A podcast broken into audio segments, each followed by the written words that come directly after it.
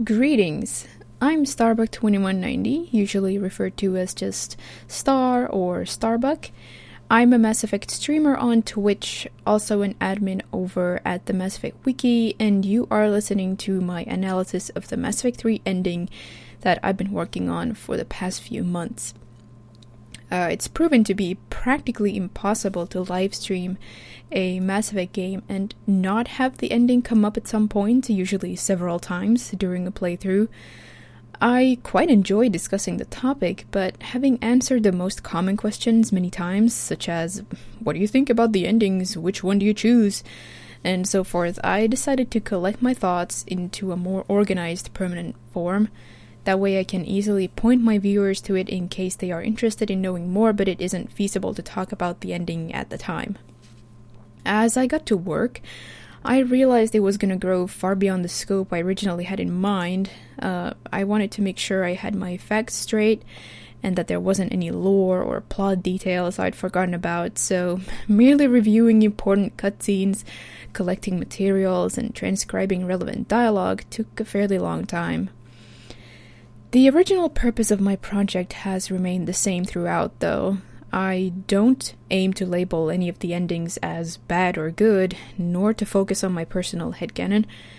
I will present my preferred Crucible choice, but my main objective is to consider multiple angles and break down the components of the ending that I find interesting in general. Uh, this is thus a quest to expand my own knowledge while hopefully also providing additional insight and perspective to you, the listener. Mm, I'll provide some reminders where appropriate, but you'll get more out of the analysis if you have the plot in somewhat recent memory. Also, rather than focusing on technical or practical aspects of the ending, uh, this discussion is very much from an in universe viewpoint. That is, I won't go into how well or poorly I think the last hour was designed from a gameplay perspective. Other players' takes on the ending and story have naturally helped me uh, or helped shape my perception of them. So, especially in analyzing those crucible choices, I'll address some opinions I've come across and explain why I agree or disagree with them. Before getting started, there are a few points I'd like to bring up just to kind of um, ensure we're on the same page and to illustrate what kind of mindset I try to keep during the process of, of writing this type of thing. So, first, a, a little theory of relativity. The premise that there is a time and place for each ending is more intriguing and also more sensible to me than assuming that some objectively best ending can be found. Uh, each of the offered choices essentially represents a major change to the state of the galaxy. Uh, the change further occurs as a result of a decision made by a particular Shepard with a particular history, who in turn is un- is controlled by a player with particular beliefs and values. It seems many players consider the ideal ending within the context of the quote uh, ideal playthrough, typically with a high amount of peaceful solutions and characters surviving, but I think it's important to keep in mind how many possible states there are after everything that might or might not happen over the span of three games. Another important point is the player's perception of Shepard's ultimate goal. Uh, you know, like what what does the player consider a good and worthy conclusion to their personal Mass Effect story? Uh, perhaps the player is attached to the main characters and mainly wants them to survive and live happily ever after. Maybe they firmly believe nothing justifies the Reaper's existence and primarily wants them gone. Or maybe the player agrees with the assumption of inevitable conflict between synthetics and organics and, you know, focuses on seeking the best solution to that. From what I can tell, people experience especially the final scene with the catalyst very differently, and there seem to be just about as many views of Shepard's final task as there are players. Another point to consider is Shepard knowledge versus player knowledge. Uh, if the player has done multiple playthroughs or found out about the endings in some other way, they have perspective that Shepard lacks, and knowledge of futures no Shepard can live to see. The element this brings into dis- decision making is whether the player makes um, the choice based on everything they know or based on Shepard's limited perspective. For example, uh, we know that synthesis appears to be a success, but Shepard might be dubious and, you know, won't be around to find out whether it actually worked out for the galaxy. And one more thing the indoctrination theory. Uh, I thought it best to let you guys know where I stand so that no ideas borrowed from the so called IT are expected anywhere in the analysis. Well, simply because never during my own playthroughs have I experienced that Bioware storytelling suggests I should suspect Shepard of being indoctrinated, and the various fan hypotheses I've come across have done nothing to convince me otherwise. Mm, I naturally respect people's headcanons, of course, uh, but no elements of the IT are even remotely interesting, sensible, or plausible enough for me to consider incorporating them into mine. Uh, thus, in my personal ending discussion, the IT simply has no place. With that out of the way, at this point I hope we can agree that it would be better, or at least more interesting maybe, to abandon the notion that some endings are absolutely bad and others absolutely good I've generally tried to be transparent about what I'm basing my claims on, so if anything is unclear or you spot mistakes, please feel free to re- let me know. Uh, some subjective speculation is necessarily going to factor in, but I'll do my best to clearly mark the ideas that are possible only because nothing outright contradicts them, just like many, many other things in a fictional universe. Before moving on to the different ending scenarios, I'd like to briefly discuss a set of rather formidable constructs, namely the Crucible, Citadel, and Catalyst. Uh, when discussing the ending choices, I'll regard them as they are shown to us, but um, in this section, I'll step a bit further into speculative territory. I'll use either Catalyst or Intelligence depending on context, but uh, they generally refer to the same being. First of all, taking the catalyst information at face value is by no means self evident among many players I've talked to. Uh, in order to be in the same ballpark, however, we do need to assume that the catalyst exists and is able to communicate with Shepard somehow. We're never really given an in game explanation for how this is achieved and why the chosen shape is a boy whose death we witnessed, but we might not necessarily need one. In fact, we have multiple precedents for this type of thing. For instance, as evidenced in Project Overlord, even Cerberus and the Geth have developed and used technology that lets an organic mind interface with a virtual world. Recall how the Geth were able to control Shepard's perception of the consensus by introducing familiar elements like making the removal of Reaper code feel like using a gun. With this in mind, the ability to select a person from Shepard's mind and appear to them in that form seems perfectly conceivable, just consider the Leviathans, Protheans, or even Asari's mental capabilities. It's not really inexplicable magic in this universe, it's reality. And certainly something you can reasonably expect from the arguably most advanced being you'll you'll ever encounter. As for why the image of that particular boy was used, we can only guess, but wouldn't it feel a tad strange if the catalyst chose someone we, we know, like Hackett, Anderson, or even our love interest? Although the boy was a stranger to Shepard, his face became forever imprinted on Shepard's mind as a symbol of loss and failure, so his image would probably have stood out when searching Shepard's mind for suitable candidates. Be that as it may, the important point here is that minds can be accessed, and virtual or otherwise unreal uh, environments can evidently serve as stages for real communication and events. Uh, onto the Crucible and Citadel, then. Uh, their combined design has fascinated me fascinated me since my first playthrough, and I'm still kind of wondering which device stands for the actual effect of the blast.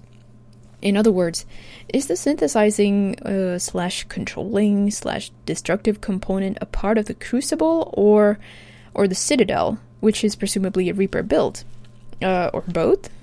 Uh, what made me ponder this was primarily the catalyst comment that the crucible is quote little more than a power source. So it doesn't sound like it would include the ability to alter the framework of all DNA in a galaxy in the blink of an eye. Uh, a visual scan also suggests that the choice chamber, as, as I call it, you know, the, the thingy with with the choice interfaces, uh, that it's not part of the crucible. Uh, the crucible can can clearly see suspended above Shepard's location, so it's kind of interesting to, to consider the the the option that it was actually somehow it's it's actually somehow part of the Citadel. Uh, but considering the limitations of the video game as a storytelling medium and what kind of narrative style the Mass Effect saga uses, uh, important facts are spoon fed to the player rather than inferred and pieced together from obscure clues. Uh, these observations can probably be dismissed as insignificant, but it's kind of interesting to speculate on the implications. Uh, Assuming the intelligence itself designed the Citadel, its its body, could it really have accounted for the possibility of being replaced or destroyed by someone else, and it kind of just included those interfaces in its in its own design? And if if the Reapers didn't build it, then who did? The Leviathan tells us that the intelligence directed the Reapers to create the mass relays, but I played with the idea that it was in fact the Leviathan who created the Citadel, insofar that it was, in, in some shape, the original physical residence of the intelligence. Uh, thus, the choice chamber could originally have been something else, like an interface between uh, the the intelligence, as it was, you know, simply an, an AI back then, and organics, mm, and and would have been exploited for use together with the crucible later on. Uh, either way, it doesn't seem very likely that some later party would have been able to construct a connection point for the crucible w- without the intelligence realizing or, or stopping it. Uh, recall, for example, how the keepers mysteriously maintain and, and revert changes to the citadel all the time. So, I guess it kind of remains uh, unclear who exactly is the most likely to have built uh, the choice interfaces regardless of who constructed what, um, what we do know is that once the crucible is finally docked and the catalyst is allowed to interface with it, two interesting things happen. The the catalyst or intelligence itself is changed somehow, and uh, the harvest ceases to be its preferred solution. Uh, the process unlocks the new possibilities, uh, but the catalyst interestingly claims it is unable to realize them. Additionally, if Shepard responds negatively to the prospect of replacing the catalyst, it says it doesn't look forward to it, but, quote, would be forced to accept it. Uh, this passiveness initially made me wonder whether it's actually prevented from interfering by the Crucible's, you know, very design.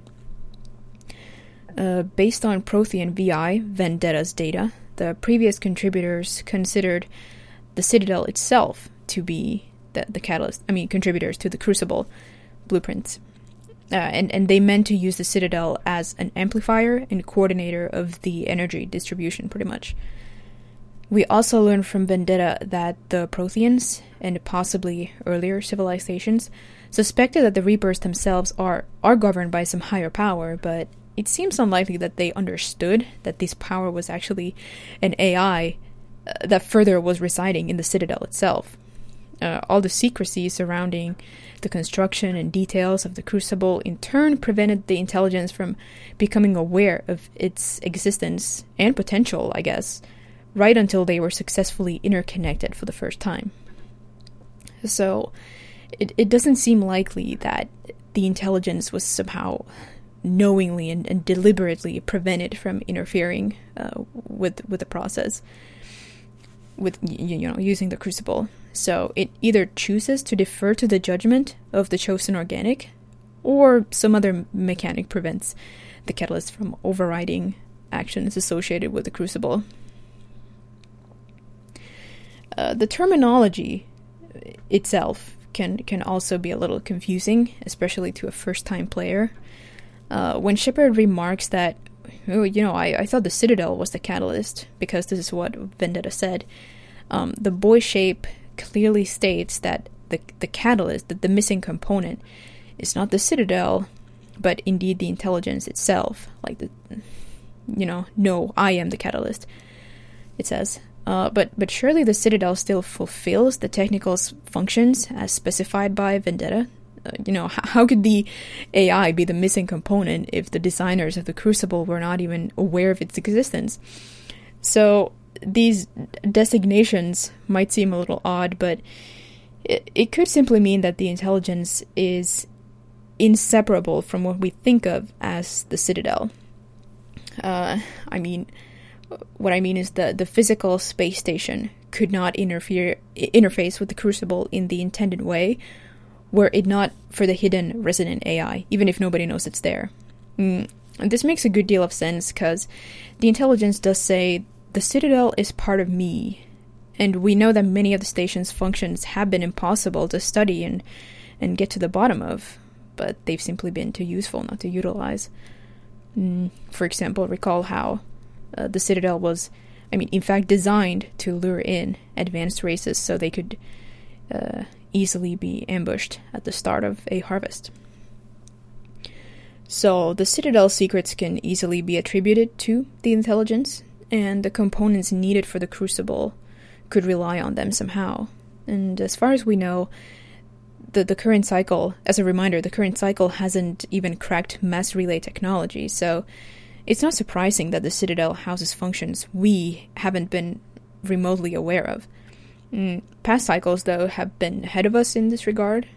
For example, the, the, the, the Prothean's conduit was essentially a one one way mass relay. So this might be one of the reasons the current scientists working on the Crucible they they didn't even fully grasp what they were dealing with. As for which device stands for which effect, which I touched upon uh, a while ago, I do consider it plausible that the Crucible itself would include a mechanism that assumes control of the Reapers, in addition to simply providing enough destructive energy to wipe them out. Uh, because even our cycle managed to find a, a means to control Reaper forces using their own technology by by studying it enough. So it seems perfectly possible that the concept could have been incorporated into the Crucible design, just in a more advanced fashion, uh, on a much larger scale. Mm, an idea I've played around with is that synthesis, on the other hand, is the catalyst's own little addition. Because uh, when, when Shepard asks why synthesis hasn't been done sooner, the catalyst reveals that, uh, quote, a similar solution has been tried in the past, but that it's always failed due to organics not being uh, ready, whatever that means. Uh, and, and it also mentions that the crucible is adaptive in its design. So this kind of led me to think that, hmm, maybe the catalyst itself would have found a way to configure the crucible to, to support this option. Anyhow, uh, all of this talk about uh, about the crucible and, and citadel and catalyst uh, constitutes a fair amount of speculation on my part, but I guess the main point is that while the mechanics of the Crucible and Citadel raise some interesting questions, they, they can be plausibly explained within the universe, I think. Uh, and as is often the case with video games, it's pretty easy to end up reading too much into things, honestly, especially when some of the details are oversights rather than intentional narrative clues. But it's kind of irresistible to use your imagination to fill in the gaps of an epic saga like this one. So I understand if it was a little um, difficult to follow. It, it kind of feels like a bunch of random thoughts that get kind of jumbled up when you think about it, but but maybe provided some additional uh, perspective that's interesting to explore further. So, moving on to what Shepard can actually do with the Crucible, we are ready to start tackling um, the the ending the ending choices, and I'm gonna start with refusal. Refusing to activate the Crucible is probably the most straightforward choice regarding the immediate implications for the current cycle. Like, yeah, you can pretty much guess that that it's not going to end well uh, for the people of the galaxy. Uh, it's repeatedly made clear that the Reapers cannot be defeated by conventional means, and as we have seen, the Catalyst claims it's unable or unwilling to end the harvest if the crucible is not utilized as part of the new solution. But when the only alternative is death for everyone Shepard has fought for and alongside, can there really be a scenario that's even worse? Mm, for refusal to make sense with respect to continuity, we kind of have to assume that Shepard had a change of heart sometime after the scene with the Illusive Man and Anderson. Because everyone had agreed uh, deploying the Crucible was the galaxy's only chance, and Shepard knowingly used their last bits of strength to open the Citadel arms to make this very thing possible. Uh, one could always attribute the refusal choice to a heated moment of irrational defiance or resignation, but assuming Shepard hadn't more or less lost their mind, the encounter with the catalyst must have convinced Shepard that using the crucible could result in something worse than death. Mm, depending on whether the collector base was destroyed or preserved, destroying or controlling the Reapers is the only option available if the effective military strength is low enough. Now, a lot of people probably don't know this, especially because um, with the extended cut DLC installed, the requirements for unlocking uh, synthesis and, and the other endings is uh, is lowered significantly. But but if the EMS actually was low enough that only control or destroy uh, is available, could could perishing quickly really be preferable? Uh, or or if Shepard's like only light at the end of the tunnel is the prospect of wiping the Reapers out of existence, but the Crucible can only be used to seize control of them, you know, something like that. Uh, I have considered the possibility that Shepard simply gives up at the end and deliberately leaves it to the next cycle to try and put things right, but it it doesn't really fit with Shepard's character. Um, even if important leaders have, have perished and the current cycle is, is held together by little more than feeble temporary alliances, uh, Shepard is pretty much scripted to fight to the bitter end, like no matter what, no matter what personal losses uh, they may have suffered. Uh, but Shepard is not necessarily scripted to believe the catalyst information. Uh, and I certainly, uh, Shepard certainly has the option to act contrary to its advice. So maybe the crucible and catalyst seem like a vicious trap, regardless of choices presented, and, and Shepard doesn't want to risk making a grave mistake that can't be undone.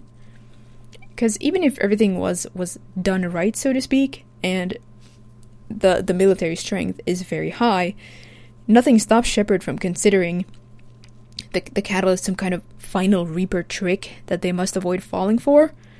Uh, so, especially if the commander absolutely resents everything about the Reapers and refuses to abide a single thing the catalyst says, it, it doesn't seem unthinkable that Shepard would rather cling to the hope that the cycle was, will, will somehow defeat the Reapers conventionally, uh, rather than trust uh, its its information.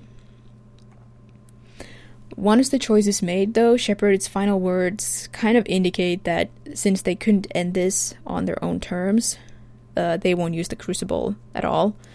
The principle of free will is mentioned, but it doesn't bear very close scrutiny, I think, because the commander does have the freedom to make a choice on behalf of everybody else. Like, the Shepard has a choice, but uh, nobody else really does and submitting to death and harvest probably isn't something that most would willingly do, you know, out of free will.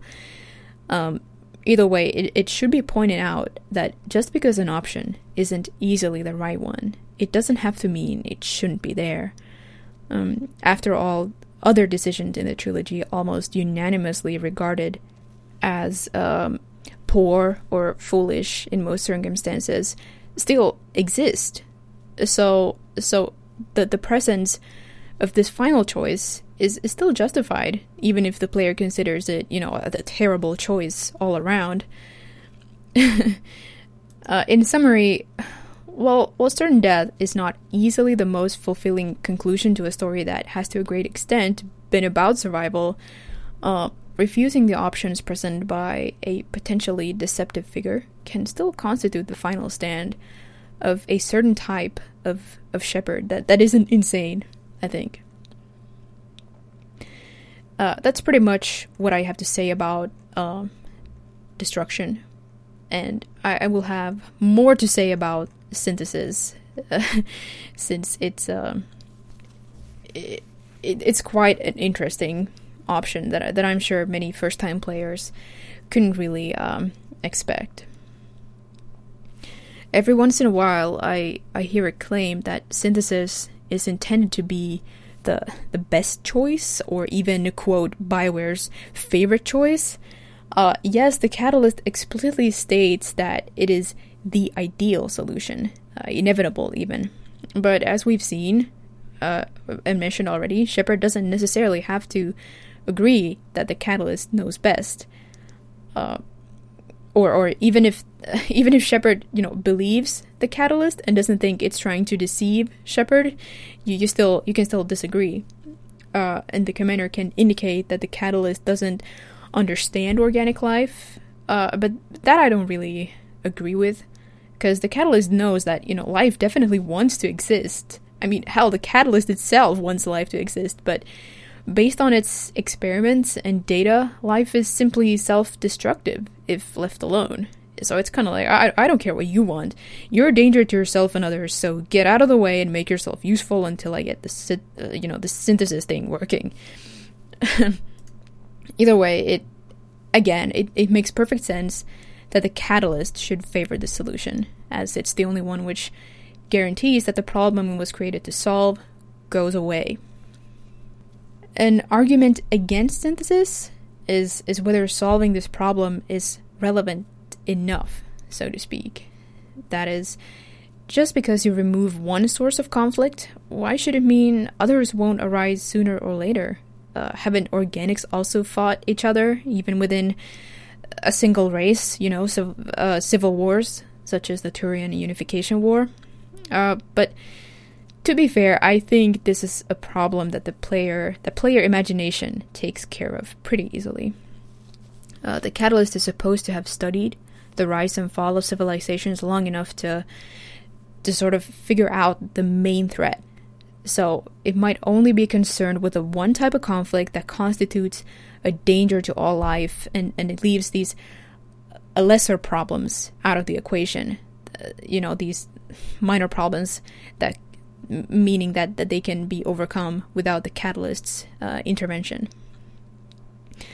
Um, I often hear it claimed that making a peace with the Geth somehow disproves the catalyst assumption of conflict, but but I don't really think it's that cut and dried. Um, re- the ceasefire was only achieved under very specific circumstances after the harvest had already begun, and the catalyst merely predicts that at some point the synthetics will gain overwhelming strength, you know, surpass their creators. Uh, if not the Geth, then some other machine race in the future. Mm. And what's more, uh, among you know among all interspecies relations data the catalyst has ever collected, it's it's not difficult to see one instance of peace drowning among other uh, worse results. Uh, along with other insights into uh, the the previous cycle, Javik uh, Javik describes how the Protheans' very model of government was based on the need to unite all organics to stand against the threat of the machines. So, while you can argue that the current set of races can uniquely overcome this threat even without synthesis, uh, as an issue of past cycles, it, it can't be dismissed. Uh, nor can the catalyst's thesis be objectively falsified. Uh, but back to how synthesis is supposed to unify all life and prevent fighting. Uh, at one extreme, conflict in general can be seen as a symptom of our as yet incomplete existence. And synthesis would allow everyone to understand one another well enough that no division or discord can occur in the first place. Mm, but then again, you can also just view synthesis as something far less intrusive, something that doesn't alter us too much, but merely provi- provides better grounds for getting along. Um, and I would like to point out that that judging by what Legion has told us, uh, the the understanding synthesis would bring to syn- synthetics, uh, to me that really sounds like something the Geth would not mind at all. because uh, they were quick enough to accept foreign technology in the face of extinction, and they willingly studied organics in an effort to, that's right, understand them. Uh, recall that Legion itself was created to this end, uh, with traits specifically designed for smoother interaction with with organics. So so when the catalyst says that you know synthetics would finally achieve uh, this understanding, it it to me it really sounds like uh, like something uh, the Geth would would welcome. No matter what exactly is in, uh, synthesis accomplishes, though, Shepard is doubtful about whether this is a decision one person should make on behalf of an entire galaxy. Understandably, uh, then again, any verdict Shepard makes at this point, you know, has to be made on behalf of everyone else. Uh, there, there just is no time to whip up a poll and let democracy um, decide. So, and also depending on your political or philosophical views, though, conversely, this might not be a decision that that should be based on a majority vote. You know, and no one will necessarily even know that there even were multiple choices available, just synthesis or death. So, as a common citizen of the Milky Way, can't an attempt to seize control of the Reapers or a massively destructive blast seem much more risky and terrifying than simply integrating fully with synthetic technology? As a final point of interest, Saren Arterius has some dialogue relating to this concept. Um, he claims to be a, a, vision of the future. Quote, a union of steel and uh, a union of flesh and steel, the strengths of both, the weaknesses of neither. Uh, he says this at, at the very end, during the final battle on the Citadel. Uh, as we will see with Control uh, in a bit, it's one of the choices that are sort of exposed to the player kind of early, but dismissed even within the game as mere ramblings of a crazy Reaper controlled villain. I think it's unlikely that the Crucible endings had been thought of at the time the original Mass Effect's ending was written, but it still fits in rather nicely. Uh, since unifying organic and synthetic life is what the intelligence has been aiming for all along, presumably, uh, the idea could have been passed to Saren after he fell under Reaper control, even if the kind of ascension he underwent didn't actually represent the, the catalyst's uh, idea of synthesis at all. So, while it can be difficult to quickly adjust to the notion that, hey, the Reapers don't have to be the enemy, um, synthesis is no doubt a satisfactory, sa- satisfactory solution for a Shepard who kind of sees the forest for the trees in a sense, and is willing to adopt unprecedented methods in their quest for galaxy wide peace. Next up is destruction. I I think based on what I've heard, it, it, seems like the most popular option. I don't know. Synthesis is also kind of popular, but um but destruction I would guess is what the majority of the players c- consider like their canonical ending. Uh, anyway, one thing I find intriguing about the Catalyst is that it is unwilling or unable to simply shut the Reapers down, as I already uh, mentioned, or, or direct them to seize the harvest unless Shepard elects the, the destructive path for, you know, all things synthetic. Uh, there's nothing that suggests the Catalyst isn't actually in control of the Reapers, so we're kind of left to assume that it's simply not giving up that easily. In, in hindsight, we know that it truly does leave the choice to Shepard. It, it, I guess it could it could avoid mentioning the destruction option or try to deceive Shepard in some other way, but but evidently it, it doesn't. Like it, it's just being straight up like, yeah, well, yeah, you, you can destroy us, you know, if you want. and then it kind of just accepts uh, its fate. An advantage destruction has over other crucible options is that it does one of the things everyone hoped it would. It kills reapers. Uh, the other options are are only known to a limited extent and you know among smaller circles. Uh, the concept of controlling the Reapers has come up, but been dismissed as the fantasy of an indoctrinated maniac, pretty much. And Shepard may learn of the synthetic organic conflict, conflict through Javik and the Leviathan, especially. But the, the the public, the public is likely completely oblivious to these things, and you know they just know the Reapers as as the enemy, the the main threat that must be removed. Uh, and a destructionist might feel that even if you could eliminate the threatening factor of the Reapers, their existence simply isn't justified. You know, they're, they're based on sentient creatures harvested against their will. They have immeasurable amounts of blood on their hands. They're far more powerful than any other technology in existence. Uh, the reasons for why one, one might not want to keep them around uh, are many. But as we know, it's not without a catch. There, there's no option to simply delete the Reapers and continue as you were, but you have to account for technology and synthetic life being eradicated or, or at least severely damaged. Some argue that destruction doesn't make sense for a Shepard who sided with the Geth or is general, generally accepting of synthetic life, but I don't really agree with this. I'd say this is only really the case where the player has are you know has the answers already and and wants optimal outcomes throughout their playthrough uh, that that you know reflect the ending that they're going to choose.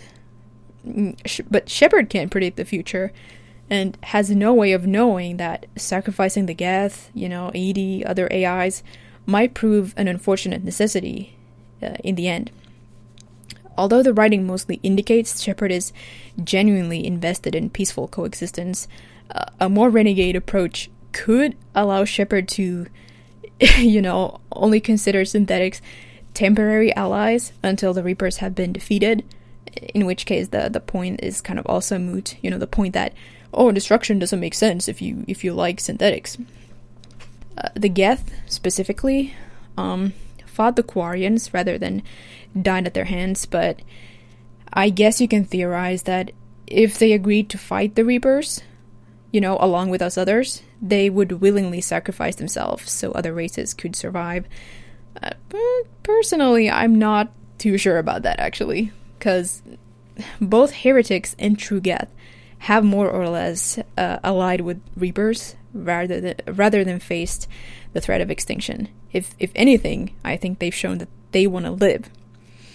But given that AIs are still widely illegal and all Geth were considered enemies until very recently, uh, assuming peace were made with them, one can also argue that the sacrifice of synthetic life in particular is a loss that many other galactic citizens could probably live with. Finally, I'd like to point out that I think destruction can very well make sense, even if Shepard trusts the catalyst, uh, trusts the catalyst regarding the synthetic organic conflict. Because successfully deploying uh, a game changing device for the first time ever can be seen as evidence that the Reaper strength has been matched and that they are no longer needed as preservers of life. Uh, you know, especially if the situations with the Krogan and Geth were resolved peacefully, it might further strengthen Shepard's belief that, that yeah, that this cycle civilizations have overcome the problem that the intelligence was meant to solve by their own merit. Uh, but again, if Shepard feels that, oh, the Reapers must die no matter what, we can't have them around, uh, it's it's even simpler. And just like that, we only have one crucible option left, and it is, of course, control. Seizing control of the Reapers seems to be generally regarded as uh, the least disruptive option to the peoples of the galaxy. You know, no one has to get harvested, no one has to die in a destructive blast or have their DNA forever altered. Uh, as far as we know, no technology except the mass relays is destroyed, and our protagonist gains the ability to direct the Reapers as they see fit.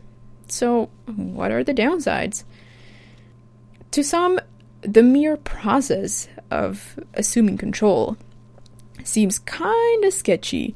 Uh, like, what if something goes wrong and, and Shepard just transforms into an intelligence 2.0? uh, or even worse.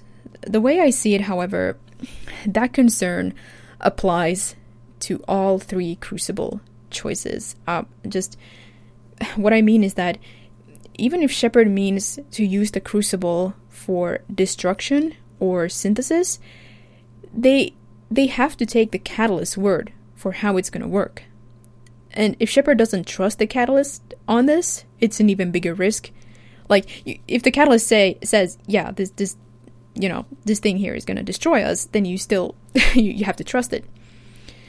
And this is the main reason I don't consider any option safer than any other. And additionally, meddling with everyone's DNA or disrupting the technology of, of an unsuspecting galaxy in the middle of a war seems anything but safe to me. Risk aside, some seem, understandably, I guess, puzzled by the idea of Shepard transforming into some some virtual form. Like, like, like what? Like Shepard is, is gonna die, but but continue living. Like, what, what what's what's going on here? While not unheard of in sci-fi at large, uploading an organic mind in in such a manner that the self is retained, it, it might still seem like a strange concept to Mass Effect players. Uh, but hidden kind of deep in the lore, uh, there are records of a civilization in this universe.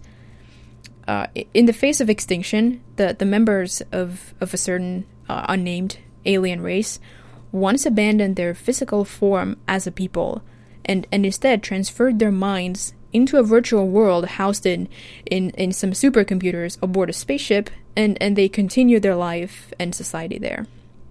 Uh, the story of this civilization, dubbed uh, Virtual Aliens by the wiki, uh, was told in a series of Cerberus News Network uh, in universe news articles. I- in case you're interested, uh, th- there's a link uh, in the description. We also know that the Protheans were capable of basing a VI on a person to some extent, giving them certain personality imprints, although we, we can't really be sure to which extent, if any, the original person actually, actually lives on in this virtual form. But, you know, we, we at least have this one kind of precedent within the universe, so maybe the notion of, of this kind of existence doesn't seem quite as foreign uh, as it might at first. But moving on to contrasting control with the other options, one might argue that people do not necessarily expect or want the Reapers to be controlled. It's it's certainly true that the idea is portrayed in a negative light throughout Mass Effect 3 to the extent that it becomes or might become tainted in a way many players can overcome. Uh, the Illusive Man shares his belief that the Reapers can be controlled almost immediately after the initial invasion, um, eagerly claiming it a means to securing human dominance, and, and Shepard, of course, uh, denounces this. Um, uh, Shepard might bring up the possibility of control with Admiral Hackett, but he kind of just retorts that, oh, the Illusive Man is, is wrong, insane, and, and so forth. Mm, but other close allies, such as Anderson, Joker, Garrus, also dismiss Cerberus' doings as just, just, just pure lunacy. But what does Shepard think?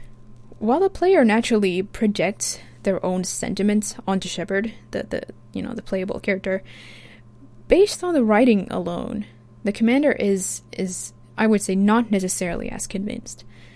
Uh, for instance, when when talking to Joker after the Sanctuary mission, uh, Shepard may appear tentatively impressed with Cerberus' experiments and and even acknowledge their success.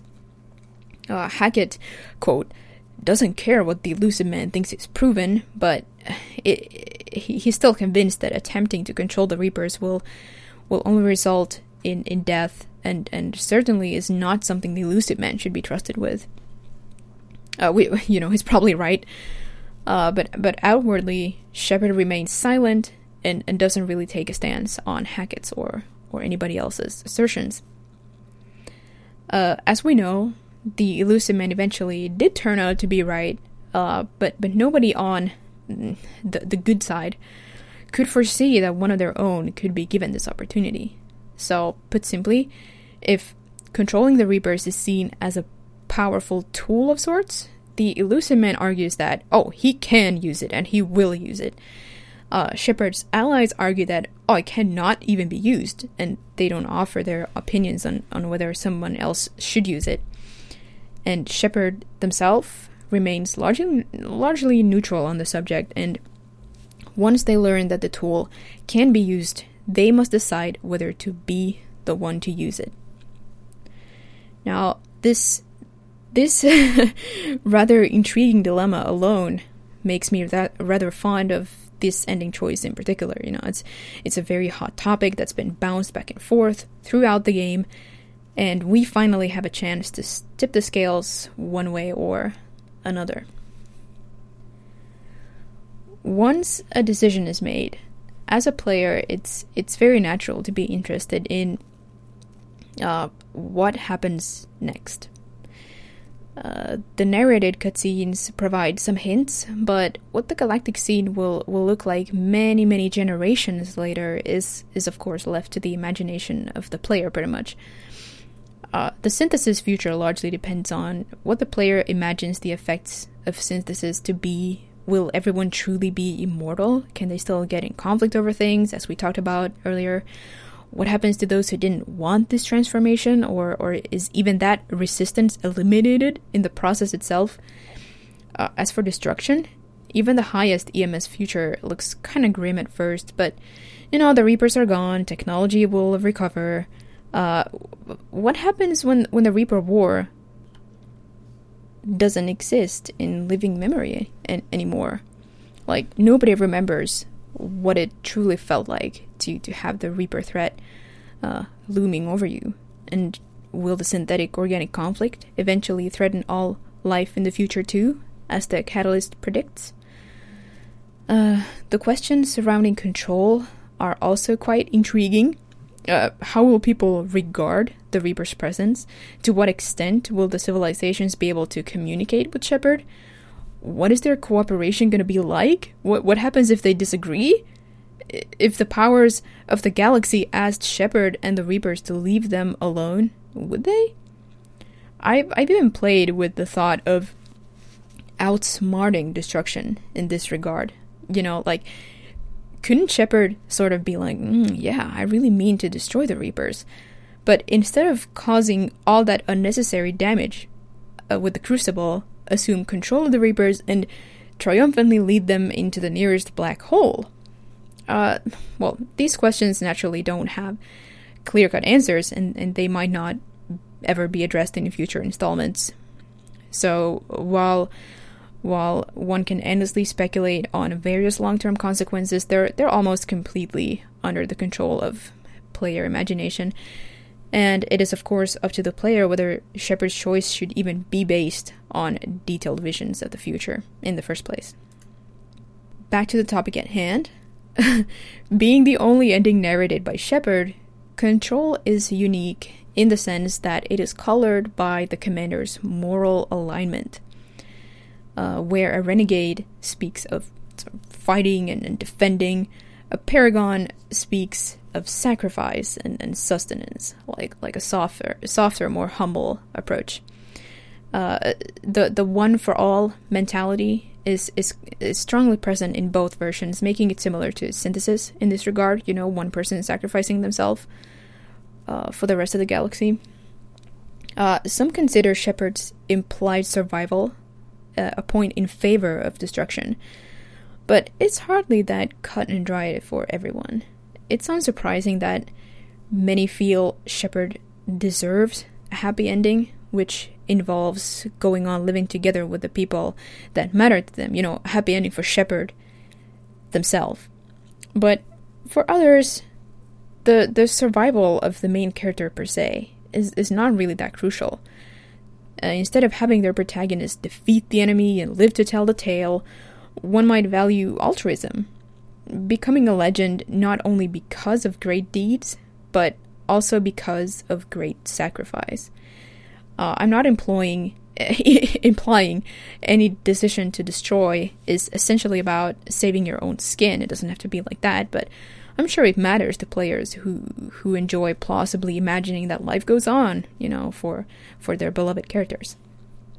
And as I mentioned at the very beginning of the analysis, I've found that people have very different ideas of how Shepard's ultimate goal comes into play and, and what it even is. Uh, in the end, I believe these ideas are a pretty good representation of our narrative preferences and life values put together. And as if my bias has not already become evident, I, I will go ahead and say that I do consider Control the most intriguing and satisfying ending of the bunch. Um, in my story, Shepard set out to end the Reaper War, even if it was going to claim their life, a possibility that's hinted at several times during the game, by the way.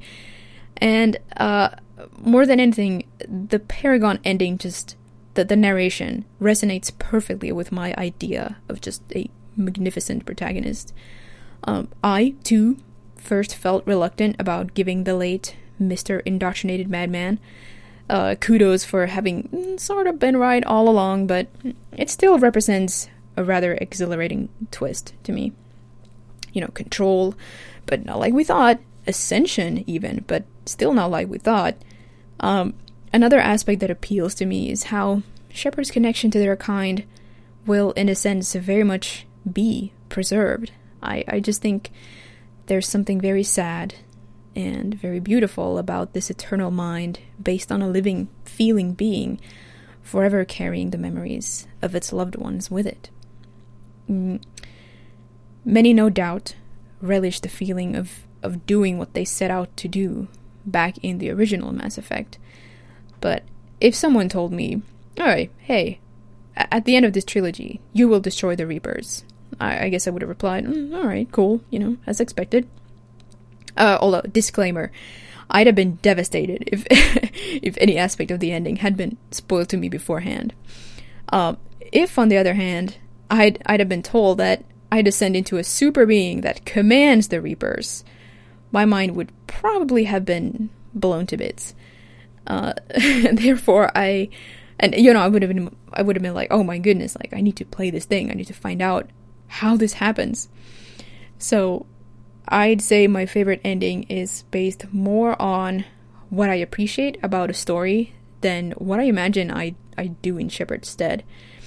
Like, I'm not sure the peace will last forever, even my own head headcanon, but we're not making real decisions in a real world. We're we're just wrapping up a story that that we all have our own very unique take on.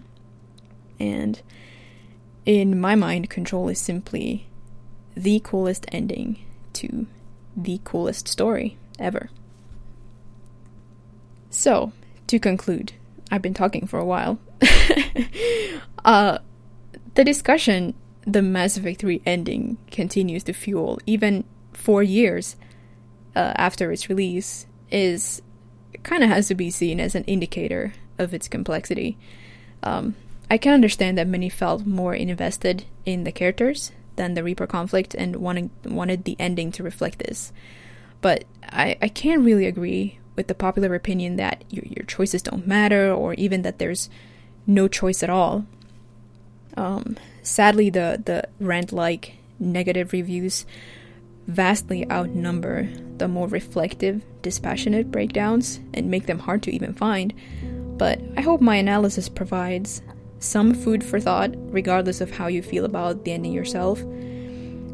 The story of the Mass Effect saga has been on my mind uh, ever since I finished it for the first time, almost three years ago, which I, I just hope this this project reflects. So, thank you very much for listening or reading it, and please feel free to check out my Twitch channel if you want to discuss or hear more. Like I said, I'm I, I enjoy discussing the endings, even even if they're seen as a bit controversial. So I I usually stream several times a week, so you should have no trouble finding me there. And finally, I would like to extend a very warm thank you to my patrons on Patreon. Uh, you guys have been supporting me for many months, uh, this project has also taken many months to complete, and it really has been done with your support in mind, especially. So I hope I hope you especially enjoy this, and uh, yeah, thank you again so much for the support. I don't think this is the last uh, kind of lore podcast I'll, I'll ever do. I would definitely be interested in doing more in the future. It has been enjoyable, and I'm sure I could tackle um, some concepts that aren't quite as complex as the ending. Uh, so, so we'll see. There's going to be a lot to talk about regarding the new game as well. I'm sure as we get more details. But for now, um, Keelah se'lai. We anticipate the exchange of data, and I should go.